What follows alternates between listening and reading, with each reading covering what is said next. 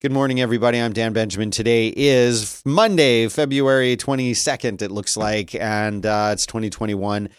And uh, I am here in Austin, Texas. There are some of you who tune into the show and you don't know that I'm in Austin, Texas. I am in Austin, Texas. And we, like the rest of Texas, were completely screwed by this storm. So there's still a lot of conversation going on in the space of what actually happened and what system failed. And at first, it looked like it was one system that generated power, and then it looked more like it was another. And all of this became quickly politicized because people on the right were saying, I guess this is your right. Uh, people on the right were saying, oh, it's because of the renewable energy, because it seems like people on the right are anti renewable energy, like, you know, wind turbines and stuff like that. And then people on the left were saying that's not the case. Well, in reality, guess what? It, it all kind of failed. There isn't a single source of responsibility. It, it, you know, they're they're supposed to be gas, they're supposed to be coal, they're supposed to be nuclear, and they're supposed to be some renewable energy like wind turbines. They all failed in different ways. They're all failed. They're all to blame. But at the heart of who's to blame, it's whoever was making the decisions in Texas and said, we're not going to winterize our stuff because we generally don't have that bad of a winter that we're going to have stuff freezing. But the reality was, it was like this domino effect so that what we had was a, a, whole series of failures, one after the next, that led to initially a power problem. So many, many millions of people, including uh, pretty much everyone that I know, was without power, anywhere from a day to five, six days. And I think there's still people currently without power, which is pretty horrible. Then the water became an issue. Some people lost water quickly, some didn't. We lost water at my house a few days ago and it stayed out. And as of last night at about 10 o'clock, that was when water pressure really was usable again. So, um, thanks to my friend Ryan, who let me come to his house and take a shower uh, after three or four days without it. It was not fun. And uh, I was actually able to take a shower in my own house today for the first time in five or six days. So, that was really nice. Also, flushing toilets without water, it's just not going to happen. So, what I and a lot of people that I know were doing without water, fortunately, even though it was the cause of this problem, we had snow. So, I probably filled a dozen buckets over and, and, and these giant bins and coolers with snow, which I would then take inside, melt on the gas stove, and use to flush the toilets, which is as disgusting as you can imagine the whole process of all of that is disgusting. And so, what this whole thing, I think, really taught a lot of us who went through it, and certainly taught me, is the, what is the definition of civilization? And I'll, I'll tell you, for me, it, civilization comes down to like two things the difference between being in civilization and not being in civilization. It comes down to electricity and running water we still can't drink our water right now. We can't drink it. Now, could we drink it? Maybe. But the water company says don't drink it because they have to conduct tests. Apparently, my friend was explaining to me that what happens is the, the, the pipes that contain the water are under high pressure, the mains, I guess they're called, that deliver them to your house. They're under high pressure. And when that pressure decreases, apparently it's then possible for uh, for I guess, pollutants or whatever's around the pipes to seep into the pipes because the pressure's gone. And that can then cause problems with water quality. It doesn't necessarily happen, it doesn't necessarily cause problems, but like any government organization, the water company, the municipalities here, they cannot say, eh, you're probably all right. No, they have to say, we can guarantee that 100% of the water is 100% safe for 100% of the people 100% of the time. And if they can't say that, then they say you better boil it. So we have to boil the water. That's that's the problem that everybody's going on now. So the people who have had their water restored still probably can't drink it except in one small part of central Austin. Those people, that's been lifted. They can drink it. Hopefully, within the next few days, we'll be told that we can drink it again. What a nightmare. Now we're going to enter into the part where people start saying, well, what about the food shortages? Because the pipeline to get food to all of Texas has been interrupted. all of the crops, growers, farmers, and people like that have had their crops decimated and destroyed. Their ability to uh, get food where it needs to go completely shut down. Haven't heard about a gas crisis yet, but that's going to happen soon because people will start to fear that and they'll go and start to top off their gases. And so the very the gas tanks, and so the very thing that they fear, which is gas shortage, will actually happen because of their actions, because they're going to be creating that by doing that kind of thing. I've heard that people during this water crisis, they kept saying, Austin Water kept saying, and Austin Energy kept saying, don't waste water, conserve, because what they need to do is they need to fill up all these reservoirs that they have. When the reservoirs are full, that increases pressure. That's what allows the water to get to all of Austin. It's a completely interconnected system. So as we're sitting here waiting and hoping for our water to be restored, there's people washing their cars and doing laundry, and car washes were in operation. And what I tweeted out is these people should be put in prison. I am not kidding when I say that it's still important to conserve water right now. And there are people who aren't doing it. Like, yeah, you want to take a shower. Fine, take a shower. You need to wash your dishes, wash some dishes. Okay, I understand. You've got to have stuff like that. Wash your hands, certainly. But there were people washing their cars, running outdoor fountains, filling up their swimming pools. What kind of idiots would do this? Those people should be put into prison. And here are a lot of comments. Uh, and let's see what, what some of these say, if there's anything worth. Uh, just people saying hi and glad that I'm okay. Thank you. Um, and uh, yeah, so this has just been a, a complete disaster. So that's a summary of what's been going on. Being able to shower and flush toilets. I don't know how long it's going to take me to forget about that and take it for granted again, but I'm going to try really hard to remember how important that is. One other thing I, am going to promote about this that came out of this. Oh, and yes, this one I've been waiting to play for a while. Does that look clean to you? Mm-hmm. Um, through this process, something I've been very interested in for a long time is the entire concept of of not prepping but being prepared. It's something that I've wanted to do and I've met with some opposition in the household about it and uh, some other issues. But I finally decided, you know what? This finally finally pushed me over the edge. I don't ever want to be unprepared for something like this again. I don't want to be a nut job though, and I don't want to move off the grid. I live in a regular house. I live in a neighborhood, and I don't I don't want to move somewhere where I have to build some compound to be prepared for this kind of thing again. Well, it's not necessary to do that and uh, I want to learn how to do it. I'm willing to try anything. I'm willing to do anything. I'm willing to hopefully not get hurt in the process, but but really learn from experts and weirdos and nut jobs, but experts mainly. How do you survive something like this without incredibly huge inconveniences? Like I was one of the first people that I knew who was starting to fill up containers with ice to melt to use or, or snow to use for different things. what if there wasn't snow to use? What would I have done? Didn't have any water stored. Any, I mean, like enough to get by for a couple people for a couple days. That's not enough. I have some basically MREs, freeze dried food and stuff like that. But without water, you can't do most of that. Without a heating source, you can't do very much of it. We rely on so much of our infrastructure. I'm just glad the gas didn't go out because that's my stove, that's my water heater, that's my fireplace. I don't want to be in that situation again. So I decided now, during all of this, is the right time to start something I call disaster proof. So go to disasterproof.tv.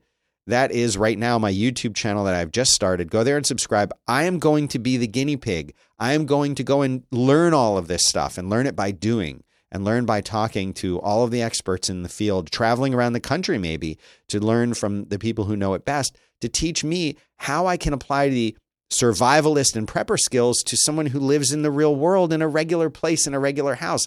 You don't need to be a, nut job to be prepared. And that's what I am setting out to, to do. So you can go to uh, patreon.com slash disasterproof or disasterproof.tv to get to the YouTube. I haven't started anything more than the intro video, but if you want to help me do it, it's going to cost me money and it's going to take me away from doing other things that make me money. So if you want to support me, go there. Of course, you can support this show by going to patreon.com slash Dan Benjamin. And of course, uh, like and subscribe and ring the little bell right there. Um, to uh, to get notified when I do a new show. All right. Can you tell that I'm that I'm tired? I'm very tired. okay. Uh, so there's a lot of articles in here uh, about where's someone came in here and changed. There used to be a button.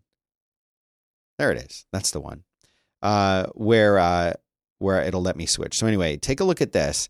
Um, you know, talk. These articles are talking about one of the coldest winters in history, and all of these disaster declarations. You know, it's it's gonna it's it. What is that weird view? what is that one?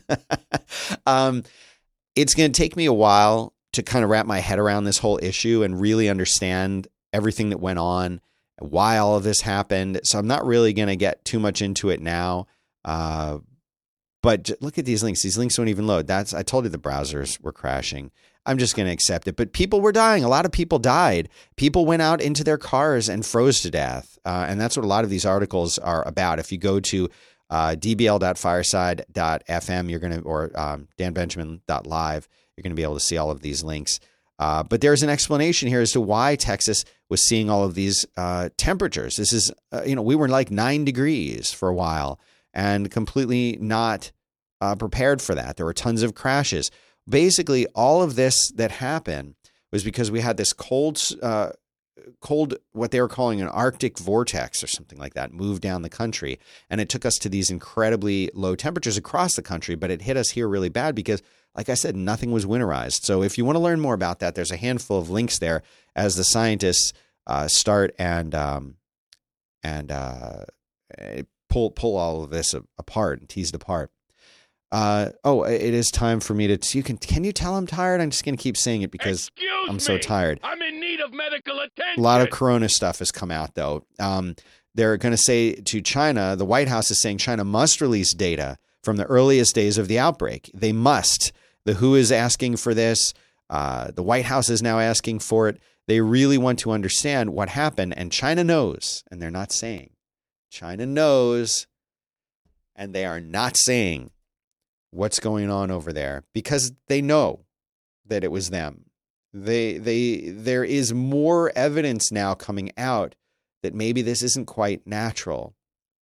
Oh, there were tons of pollutants that were released. Did you hear about that?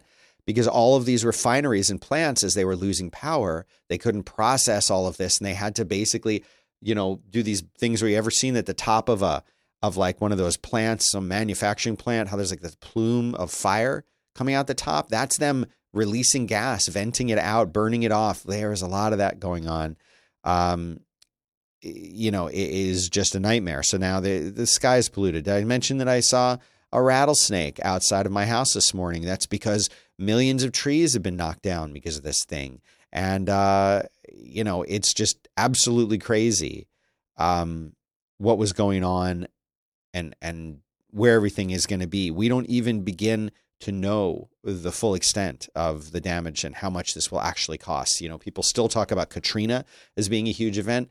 This was as big as Katrina and maybe maybe bigger. We won't know for a while as far as the number of people that it, it affects and the long term effects of this. It's just not over. Um, here's an interesting article that just came out a couple days ago talking about um, uh, the frozen wind turbines.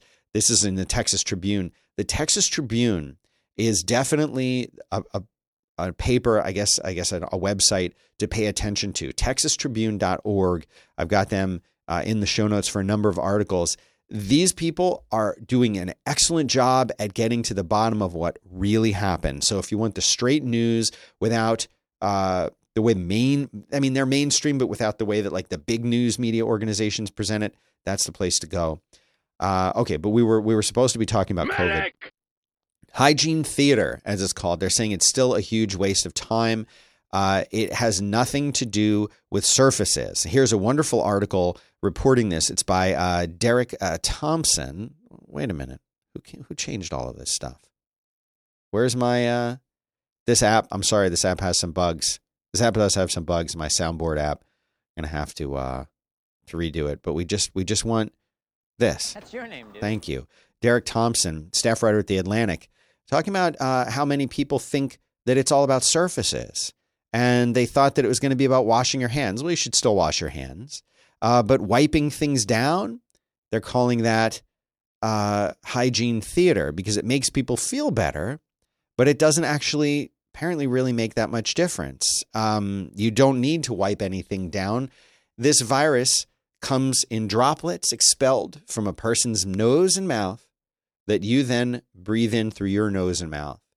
Those droplets could land on a surface, and then you might touch that surface, and then maybe you rub your eye or get it in your nose. That's just not the way. Now, the flu and the cold definitely go that way. But more and more, there's proof that that is not, is not how coronavirus is transferred. Doesn't mean don't wash your hands. It just means it's probably not the way that you're going to get it.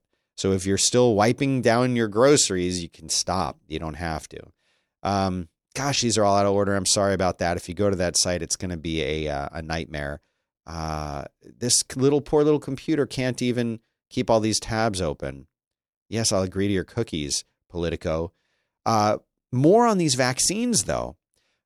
As as we've talked about these different strains of coronavirus that are being discovered and coming out, uh, some of the vaccines that we have for them work, but some don't. Well, apparently they're going to be able to modify the existing vaccines to do a better job at covering these additional strains without having to go through the entire process of recertification for the vaccines. And so there's a lot of articles talking about this right here, but in the European Union, they're planning to fast track approval of the vaccines that target the mutations so that they'll just they won't have to go through this entire process. And that's very interesting to me because these are different vaccine types than we've had in the past. They're not typically like this um, because they use RNA instead of having essentially like a, a, a dead or deactivated version of the virus. This is something about the RNA that teaches your RNA how to defend against the virus without actually introducing the virus or a dead version of the virus into your system.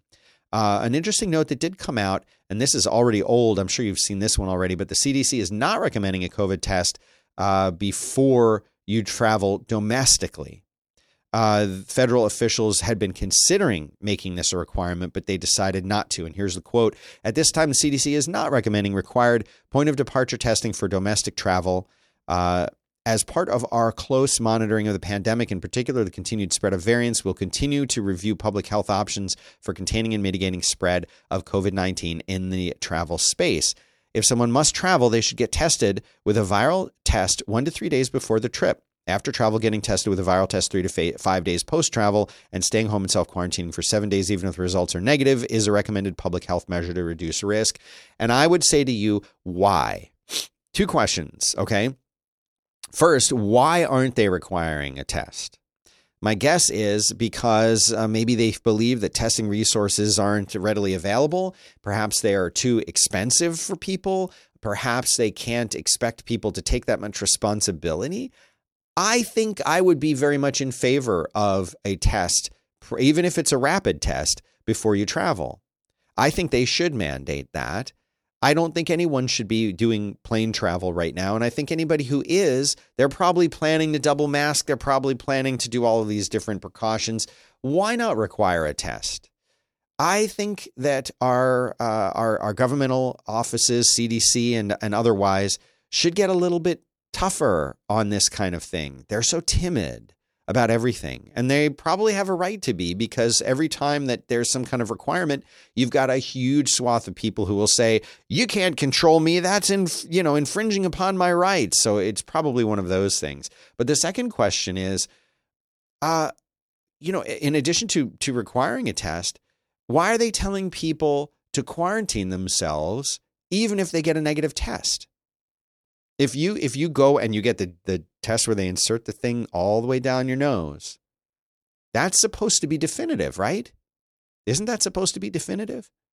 So why would you quarantine yourself for a week if you've got a negative COVID test of that sort? The the the deep test. I don't know what the thing is called if the people know. Um so hold on, let me see these uh chats. Um the, answer change the answer changing the the button assignments. That's right.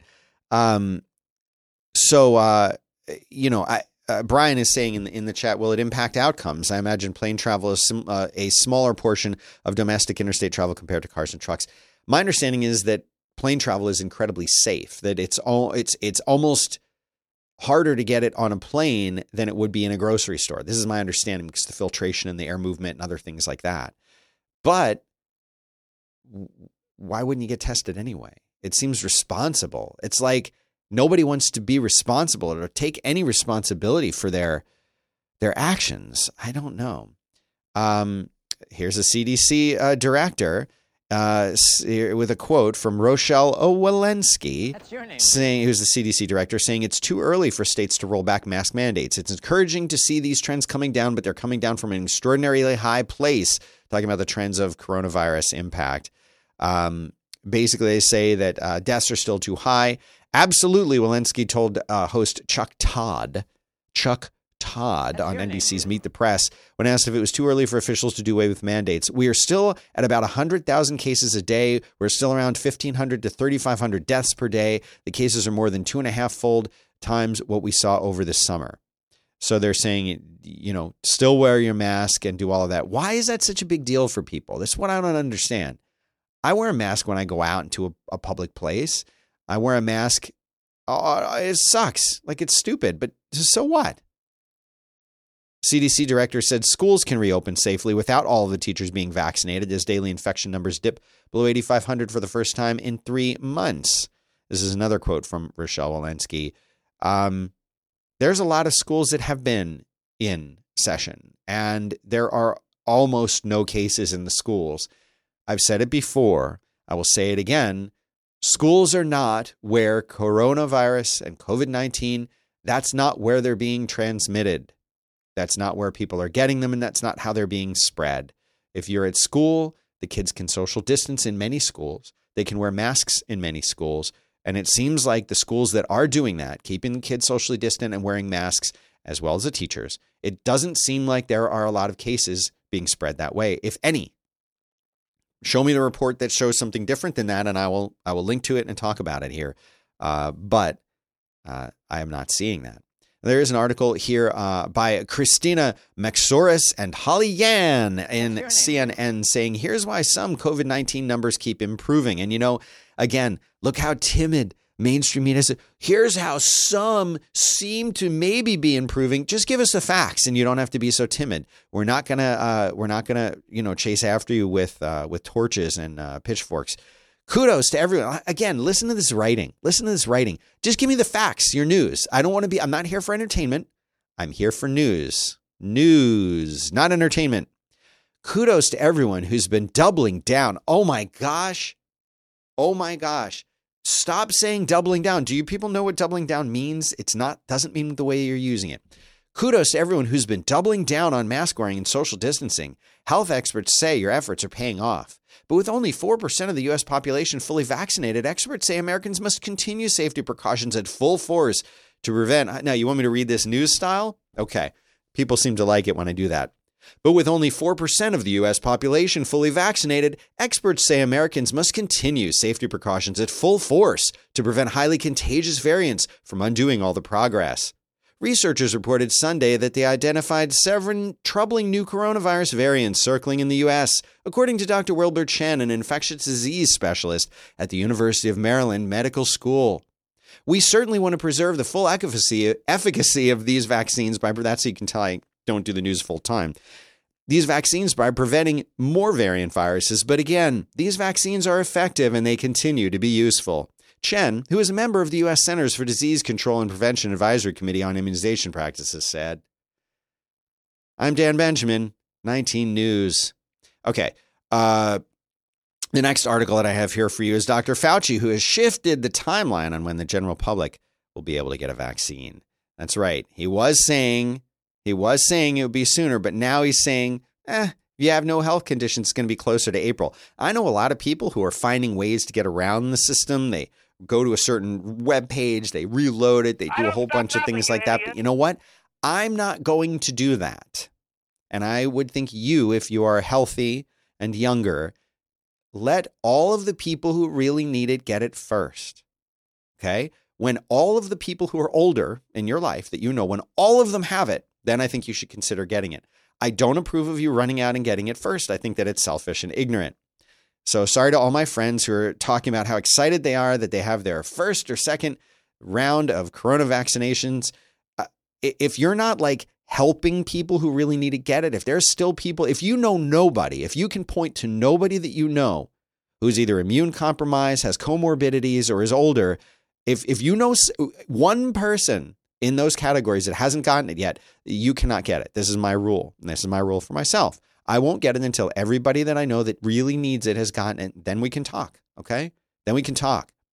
There's an article here in uh, CNN saying the FDA moved too fast to authorize coronavirus antibodies tests. This is two top officials admitting this. Yeah. So what does it mean? It says they moved too quickly to allow the marketing of antibody tests for coronavirus without authorization last spring and ended up with a lot of tests that did not work well.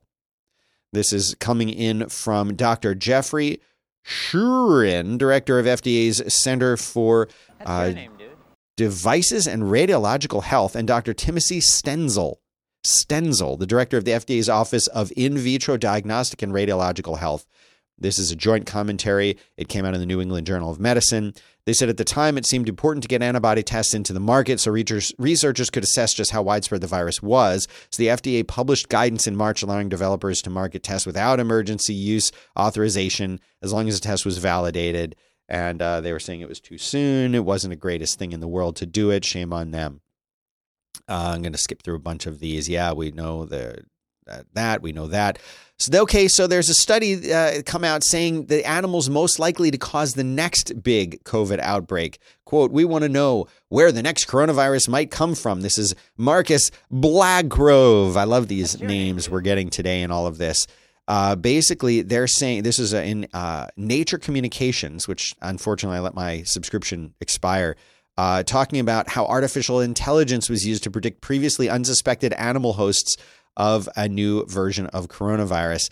They are there are 180 876 potential mammal species that could host one or dozens. There are 411 strains, but then they had to figure out which one of these animals could potentially mutate it into something that could then affect human beings.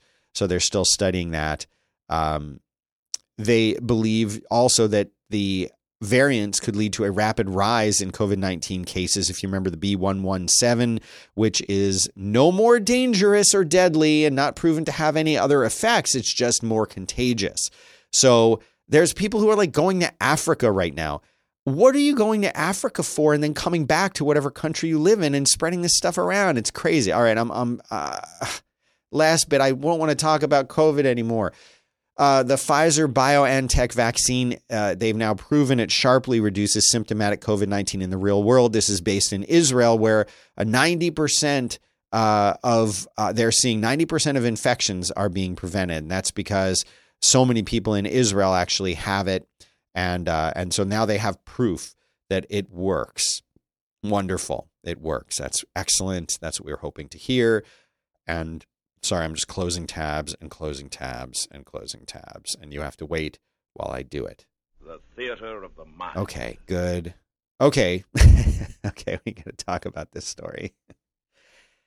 Oh, this is so dumb. I don't stop nothing. Ted Cruz. Okay. So you, I'm sure you've heard about this. Apparently, his daughters wanted to go to Cancun during the stuff that was going on here in Texas. And so he went and he left and he went to Cancun and then he came back. And is it safe to say that his entire career is over now? Can anyone respect this guy and take this guy seriously? With everything that was going on in Texas, the senator from Texas got up and took his kids and went to Cancun. Well, guess what? He also invited his Princeton roommate to join him on the vacation that his daughters asked for. and so he came back, and there's pictures of him uh, serving barbecue and uh, and and loading uh, loading water into somebody's trunk as if he was here all along. He's doing his thing. No, uh, no, you can't leave. If you're the senator, you can't just leave. Doesn't matter. Now, if you're like an, an unknown person and and you're wealthy enough to like leave, that's fine, I guess. You don't have to stay and suffer with the rest of us. But if you represent us, look at what Beto was doing. He was doing fundraising. He was distributing water. I'm not saying that uh, uh, Beto, Beto, Beto is perfect either. But dude, like stay here. Be hang out with us. Okay. Uh, so now here's something else that happened that's that I'll show you some pictures of. Uh, and, and in case you're a Donnie Darko fan, an engine uh, fell off of a, of a United Airlines 777-200. They were able to land the plane safely, and uh, everything was This uh, concern, was dude. fine. But the debris rained down, uh, and I've got I should have some links here with some more pictures. Yeah, here's actually a, a, a video. Let's see. Let's see how many ads this video will play for us uh, before It's astonishing given what we saw stop. Well, yeah, let's have audio and okay. I'm not gonna sh- I'm not gonna show it to you at all. But anyway, it dropped basically parts of this jet engine over Denver, and now as a result of that, all of these planes have been recalled. Uh, now, this is also boosting Rolls Royce, who makes is a competitor of the manufacturers of this engine. They make a big engine too. And I was curious, how much does do you think a jet engine costs? Take a guess in the chat room. Uh, how much that that uh, you think that they cost? I'm just curious. I looked this up. Don't cheat and look it up. I looked it up. I'll give you a second because there's a delay. I'm gonna I'm gonna answer it. Somewhere between about 15 and 35 million dollars for a single jet engine. So when they fail, and if they have to be recalled or repaired, this is a very expensive uh, thing. Oh man, whoa! Look at that. This is old. I'm just gonna have to skip a lot of this news. I'm gonna skip that. I'm gonna skip that. Oh, okay. I will. I will show you this because I'm a watch nerd. Look at this awesome Bulova reissue. Okay, like we need a little distraction from some of the stuff that's going on. This is from the 1970s. It's called the Devil Diver from Bulova. Look at this. Look at this cool watch. I had a Seiko uh, dive watch that came out in orange. I still have it. That I kind of tried to like make into this one. Uh, this is an amazing watch. It's the Oceanographer, aka the Devil Diver. Uh, it has 666 feet of water resistance. That's why they call it the Devil Diver. It has uh, 41 millimeters. It has a stainless steel screwback case, a screw down crown. It's got two tone unidirectional dive bezel. This thing is amazing. It's got a power reserve of 42 hours. It's got the date indicator at three o'clock. It's going to come out at about 650 bucks uh, when this thing comes out in the spring. We don't know exactly when it is going to come out yet, though. But look at this thing! Isn't that amazing? You know I love orange. You know I love Halloween, and black and orange are my colors. So I'm gonna have to start saving now. Um, there's an article in here about podcasts, but it's it's too much, and already we've been doing this for almost 40 minutes, so can't do it today. Oh, one thing, a, follow up from a, uh, an episode we were talking about last week. Bumble co-founder, um, she is the world's sell first, uh, the world's youngest self-made woman billionaire, thanks to the IPO of Bumble. Isn't that amazing? It's so cool. Um, Whitney Wolfe Herd ended the day Thursday. This is last week with a net worth of 1.5 billion. Bumble stock closing at 70.55. That seems to be one of the uh, one of the, the the most popular dating apps out there. Uh, so good for her on that. It's amazing what you can do when you see an industry and you say, you know what, we can do this better. We can do this in a way that uh, caters to a big audience, in this case, women, and make something that's more friendly for them. Uh, so you heard about this strange article about Chris Harrison, the host of Bachelor, stepping aside temporarily. Apparently, he made a comment that excused historical racism, and uh, he came out with an apology. And his apology says this historic season uh, should not be marred or overshadowed by my mistakes or diminished by my actions. Basically, he said that he was, quote, ashamed over how uninformed I was when he was interviewed. He says, I have no one to blame but myself for what I said and the way that I spoke. He said he's stepping aside for a period of time. He will not be hosting after the final roast special that follows the season finale. He says, I'm dedicated to getting educated on a more profound and productive level than ever before. And uh, he has a whole statement here that he put out on Instagram that you can read. But basically, what happened was he um, he, there was a he attended a quote plantation themed party in 2018 and uh, and after doing that apparently he made a comment about it and somehow he managed to basically avoid being canceled. I'm not sure if it was the speed of his response, but I think that played into it. So take a lesson uh, from from uh, him that if you do something that it, you realize was a mistake, um, just own up to it. Say uh, apologize and say I made a mistake.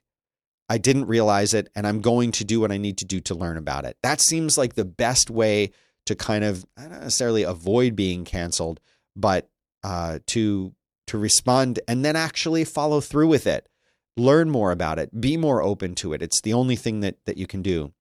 Uh, there are some links here. I'm just to have to skip. Oh, okay. Apparently, um, I'm you know as a gen as a Gen Xer, I'm used to the millennials ragging on uh, on us or saying that we're not cool. Now it's the millennials' turn to get attacked by uh, the Gen Zers who are saying that, uh, among other things, that this this emoji right here, and if you're just um, if you're just listening, it's the one where the little crying, laughing, happy emoji, if that's the name of it, that you can't use those. It's no longer cool anymore. It's no longer cool. You can't use them. Uh, it is it is off and it is old. And uh, here's a quote uh, saying, um, as a 15 year old, I say you should use that. You shouldn't use that emoji because we sure aren't. You should, but we sure aren't going to. 21 uh, year old Walid Mohammed told CNN Business, I stopped using it a while back because I saw older people using it, like my mom, my older siblings, and just older people in general. I use everything but the laughing emoji now. Uh, for many Gen Zers, the skull face emoji has become a, a replacement for conveying laughter. It's the visual version of the slang phrase, I'm dead, or I'm dying, which signifies something is very funny. Other acceptable alternatives are the crying emoji, the loud crying face, as it's officially called, this one here, or just writing LOL or LMAO. 17 year old Xavier Martin called the uh, crying, smiling emoji bland and said not too many people his age use it. Stacy Theroux, 21, prefers the real crying emoji because it shows a more extreme emotion and feels more dramatic. She said she couldn't even find the laughing crying emoji on her iPhone's keyboard. This is Dan Benjamin, Channel 9 News. Watch the official premiere trailer for Zack Snyder's Justice League. Okay, you know about Zack Snyder's Justice League, right? Okay, so here's the story for this. I'm not going to show this trailer. You can go into the news, danbenjamin.live, and you can watch it and latest news links there. But here's what happened. Um, Zack Snyder was originally directing and making this picture. I believe uh, his child died and he had to stop. So they brought in Joss Whedon to finish it. Joss came in and changed everything around, did different effects, and made it into a different movie than the movie that was originally intended to be made by Zack Snyder. So apparently there was this huge call from the fans and everyone else saying, We want to redo it. You've got to redo it. You've got to do it. It lasted for years, people begging him to redo it. He said, You know what? I'm going to come back and redo it. And the studio supported him and they spent, I think it was some, I read something like 70 million on basically making the movie that he wanted to make with his own scenes, with his own order, everything. And this this is coming out, and I watched the trailer, and it actually looks really, really good. Uh, I didn't like the version that came out before, so I'm thinking that maybe this is going to be better. So that's kind of five hundred. Corey says five hundred million. That They did not spend five hundred million on on ma- remaking it, did they? I don't think. Is that what you're talking about, Corey? I don't know. Okay, here's something weird. Remember how uh, Star Trek wanted to give us transparent aluminum? Well, guess what? In in in the real world here, Way the future. this is the one I meant to do. Uh, there's see-through wood, and they could use it to replace glass, and it has all the properties of regular wood, which is cool. And uh, we do tons and tons of wood production. Uh, it's very insulating, but it's not transparent, of course. Usually, well, now they have found a way to make see-through wood it involves removing something called lig- lignin from the structure and they replace it with a resin. So it's synthetic wood, right? It's not like you can grow it transparent. But they then they they do some things like bleaching the wood and other things like that. And uh, and so they're going to be able to do this. So maybe your future house is not going to have glass anymore. You're going to have wood. Wouldn't that be weird? I think it'd be cool. Okay, and Nissan. Oh, we're going to talk about. We're going to talk about. You know what? Here, where where is it? Someone came in. I swear to you, while I was gone, someone came in here and moved everything around. Apple is expected to partner with a third-party car maker to build its rumored self-driving car. And we heard it was going to be Hyundai, but then no, it's not going to be Hyundai. Is that because Hyundai talked about it and leaked it, or were they not going to work with them anyway? Well, now they're talking to more manufacturers. I talked about this a little bit before. Nissan is the latest one that they're saying that they're talking about. And while we're talking about cars, Jaguar, or as you would say, Jaguar, is going to be an all electric car brand as of 2025. So, in just about four years from now, Jag- Jaguar will be probably the first luxury brand to be all electric. How do you feel about electric vehicles? They're supposed to be better for the environment, but look at what just happened here in Texas, okay? I was able to drive my Ford F 150 with its 4x4, even without the snow tires. I was able to get up and down our giant hill. I was able to get all around. And if I had needed to, if there had been an emergency, I would have been able to drive it around. What if I had only had an electric vehicle? Would I have been able to do it? I don't know. We had no power. A lot of people had no power. When you're, we're just becoming more and more and more reliant on our infrastructure. That's not necessarily a bad thing. And I'm not anti EV at all. I want an EV. But sometimes you might still need a combustion engine. It's tricky. So I'm going to be talking about this more on disaster proof. That's one of my biggest questions. This is just some weird news here. Machine Gun Kelly keeps Megan Fox. from Shannon Bream. The women of the Bible. Do we ha- must you must you spontaneously play? Thank you. Machine Gun Kelly keeps Megan Fox's blood on a necklace. here's a picture, and uh, here's uh, the uh, the necklace, uh, and there's the blood Theater of the mind. right in there. So Megan Fox's blood. And when I read this, the first thing I thought is this isn't new, right? Didn't Angelina Jolie uh, have um uh, oh man, Sling Blade guy? Why can't I remember his name? The Sling Blade guy. Didn't didn't they have blood and a little thing uh, right there? I think I think that they did. So nothing new. We all know about that.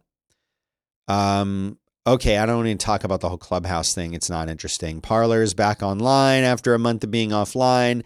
Okay. This is the part of the show where I make fun of a headline. Listen to this headline. This is an article by Jordan Valinsky. Valinsky your name, dude? who says Nestle's newest Kit Kat is missing a key ingredient. Listen to the way that this headline, Billy Bob Thornton, thank you, Brian. Thank you very much. That's what I needed. Um, okay, so Andy is saying gas stations and fuel transport is infrastructure too. Uh, it's infrastructure all the way down. Andy, you're not wrong. But I can do something with gasoline that I cannot do with electricity. And I'll tell you what it is I can store it. And I can store it in a meaningful way. I can store it in a way that will power my truck. I can store it in a way that will power my generator. I can store it in a way that will power a variety of different tools should I need them. For example, a chainsaw. Okay. What if a tree had fallen on my roof like it did to my next door neighbor? I could remove that with a chainsaw, but if I had to plug it in, I couldn't have, right? I can also take that gasoline with me. So if for some horrible reason I had to evacuate, I could take the canisters of gasoline and put them in the back of my F 150 in the bed, and I could go hundreds of miles. I could also take that gasoline and take it to someone who needed it. I can't do that with power, not in a meaningful way, not in a way that would help someone, not in a way that would make very much of a difference. I could have batteries. Yeah. For thousands of dollars, I could have a battery. And I've looked into this. I'm going to learn more about it when I do disaster proof. Maybe I'm wrong. Maybe I have a lot more to learn. That's what the whole point of disasterproof.tv is all about. But if I took that small battery with me somewhere, I could what? Charge phones. Okay, that's valid. Could charge some phones. Maybe could operate a lamp, maybe even a heater for a very short period of time. But if I have gasoline and gasoline powered things, I'm not saying gasoline is better, I'm just pointing this out. I could take those gasoline powered things and I could use them to charge all those same things, but I could also use them to power my vehicle, which could help me help others or help me get out of town if I needed to. You know, um, that's meaningful. That's something. We can't quite do that with electricity yet. Oh, well, there's solar. There's solar, which works unless it's snowing and raining and overcast, which it was. So again, I'm not saying poo poo to EV stuff. I'm saying it doesn't solve all of the problems. In a perfect world, it's wonderful. In a perfect world, I can take my EV, I can plug it in and charge it at night, and I can commute and do all of that stuff, and it's much better and it's more efficient. I, that's why I want an EV for that. But I'm going to be hard pressed to get rid of Betty. That's my truck because that truck, that's useful in a very meaningful way. So I, I don't know. I don't know. Uh, Andy says it's true about gas. Distributed power storage is distributed power storage. Batteries, etc., will catch up. I want them to. I want them to. Uh, so, but back to this net. Nestle's newest Kit Kat is missing a key ingredient. When you see that, that makes you think that it's missing something. Yeah, it's not missing it if it's intentional, right? Is it? Is it missing it? But it makes you want to click. What's it missing? What is Kit Kat doing? What's up with Nestle? Well, all they did is they did a non dairy version of it. So what it's missing is dairy milk. It's not missing dairy milk, it's dairy milk free. See how there's a difference? Why? Why? Why? Why do you do that? Why do you do that? Okay. There's an article here by Derek Thompson talking about why coronavirus is, they think is dropping. A little more detail on that link I provided earlier. iHeartMedia is going to be acquiring Triton Digital from Scripps Network because, as they say, the future of podcasting is uh, ads and ads analytics, and that's what iHeartMedia believes. 230 million to buy this technology, and uh, there you go. That's a big purchase in the podcasting space.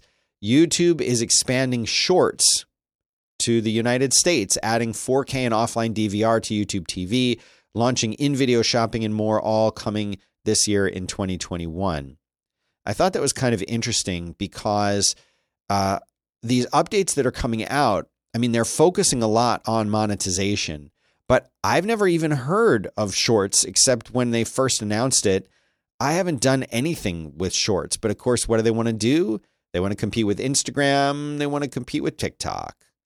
Um, we need to mention Rush Limbaugh died. He was 70 years old. He had cancer uh, and he died. There's a lot of people who don't love Rush Limbaugh because of his uh, not just his political views, which I think people would be amicable to, even if you disagreed with him, but there were a lot of things that he did, like uh, calling uh, AIDS the Rock Hudson disease or f- calling feminists feminazis.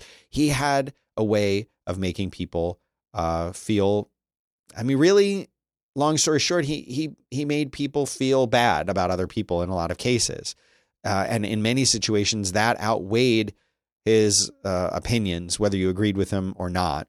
He was very divisive, but uh, you know he he was important for talk radio, and even if you disagree with him, uh, which I think I do and did, and a lot of other people did, and even if you were offended by him, which I think I was, and a lot of other people were too, um, he did he was a very important person in talk radio, and he has passed away. So there you go.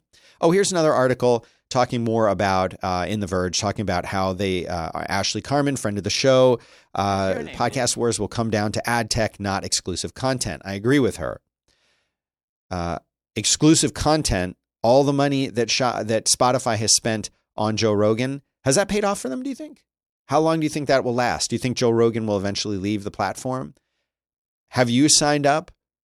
Have you signed up for Spotify because Joe Rogan was on it and that was the only place you could get his stuff. Have you? Do you know anyone that has?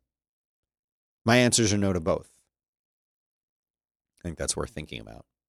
Oh, uh, one last thing about Texas. Texas was quote, and this again, kudos to uh, to Texas Tribune. Texas was seconds and minutes away from catastrophic months long blackouts. they had to turn the power off for a lot of people here because if they had let it go, the entire grid in Texas would have shut down. And we wouldn't have just been without power for days, it would have been months. All of Texas. Can you imagine? Can you imagine? Everything is so fragile. Diablo 2 is coming to all major consoles and PCs later this year. Whoop de doo. My kids were excited about that. Uh, there are some questions about who actually killed Malcolm X. Um, I believe there was an FBI agent who was on his deathbed. Uh, Ray Wood. Okay, no, I'm sorry. Was not FBI. Ray Wood, an undercover New York police officer at the time of the murder, he had a deathbed confession accusing his NYPD supervisor of pressuring him to arrest Malcolm X's security detail just prior to the shooting. He says, Under the direction of my handlers, I was told to encourage leaders and members of the civil rights groups to commit felonious acts. There is uh, a letter saying that his coercive effects entrapped Malcolm X's bodyguards and ultimately guaranteed the activist would not have door security at the Audubon Ballroom where he was assassinated. Um, he was hit with a sawed off shotgun blast and multiple semi automatic handgun rounds. And um, they're saying that maybe there was a little bit more involved. This is a little conspiracy, but it's conspiracy theory ish. But FBI will not comment. Declining comment. It's interesting. I'll be following up on this story, you can be sure. Uh, Poland is fighting big tech by blocking social media censorship. You know, I'm always going to talk about censorship whenever I see it. Uh, social media companies that censor users or remove posts for ideological reasons could soon face fines in Poland in a world first attempt to curb the power of big tech through legislation. This is an article in Fox News. The architect of law, Deputy Polish Justice Minister, Minister or Minotaur, Sebastian Kaleta said social media companies have too long been targeting conservatives, Christianity, and other traditional values by banning them and removing posts, and the Polish government has said enough. Quote, We see that when big tech decides to remove content for political purposes, it's mostly content with which which praises traditional values or praises conservatism, he said, and it is deleted under their hate speech policy where it has no legal right to do so. Under the new legislation, any pl- platform that bans a user would face fines of $13.5 million unless the content is also illegal under Polish law. An arbitration committee would be set up to overspe- oversee these disputes. Tech companies reached a point where they were deciding what was legal and what was not but that was not their role, Kaleta says. Freedom of speech is not something that anonymous moderators working for private companies should decide, he said. Instead, that is for the national body. Duly elected officials and all industries, cars, phones, finance, were unregulated till they grew too large. The same should happen with big tech. It's very disturbing because if big tech sees themselves as an organization empowered through a ban, a sitting president of the US, it sends a message to the world that we can ban anyone whenever we want, he added. So, interesting take from Poland. Uh, my last article. Guess what? After 28 years, Daft Punk is breaking up. The duo responsible for some of the most popular dance and pop songs ever have split. They broke the news with an eight minute video titled Epilogue, excerpted from their 2006 film Electroma. Asked if Daft Punk were no more, their longtime publicist Kathryn Frazier confirmed the news to Pitchfork but gave no reason for the breakup. So that's it. They're done. And I'm pretty much done with today's show. I want to show you this right here is my Patreon for the new show, Disaster Proof. So if you want to go on this journey with me of learning how to not go through this kind of stuff, you can do it. There are a whole bunch of different levels with all kinds of fun, different stuff that I'm going to be doing. Here is oh, the YouTube didn't load. Lovely. Um, there it goes. Don't don't play Dan. Shut up, Dan. Um, this is the new YouTube channel that I just launched that you can uh, go there and watch the intro video and see what I'm going to be doing here. It's videos of me in my backyard shoveling snow so that I could flush the toilet. Lovely. But that's all I've got for you today. I'm very tired, and I hope to see you all right here tomorrow, same time, same place. Uh, stay safe out there and have a good one.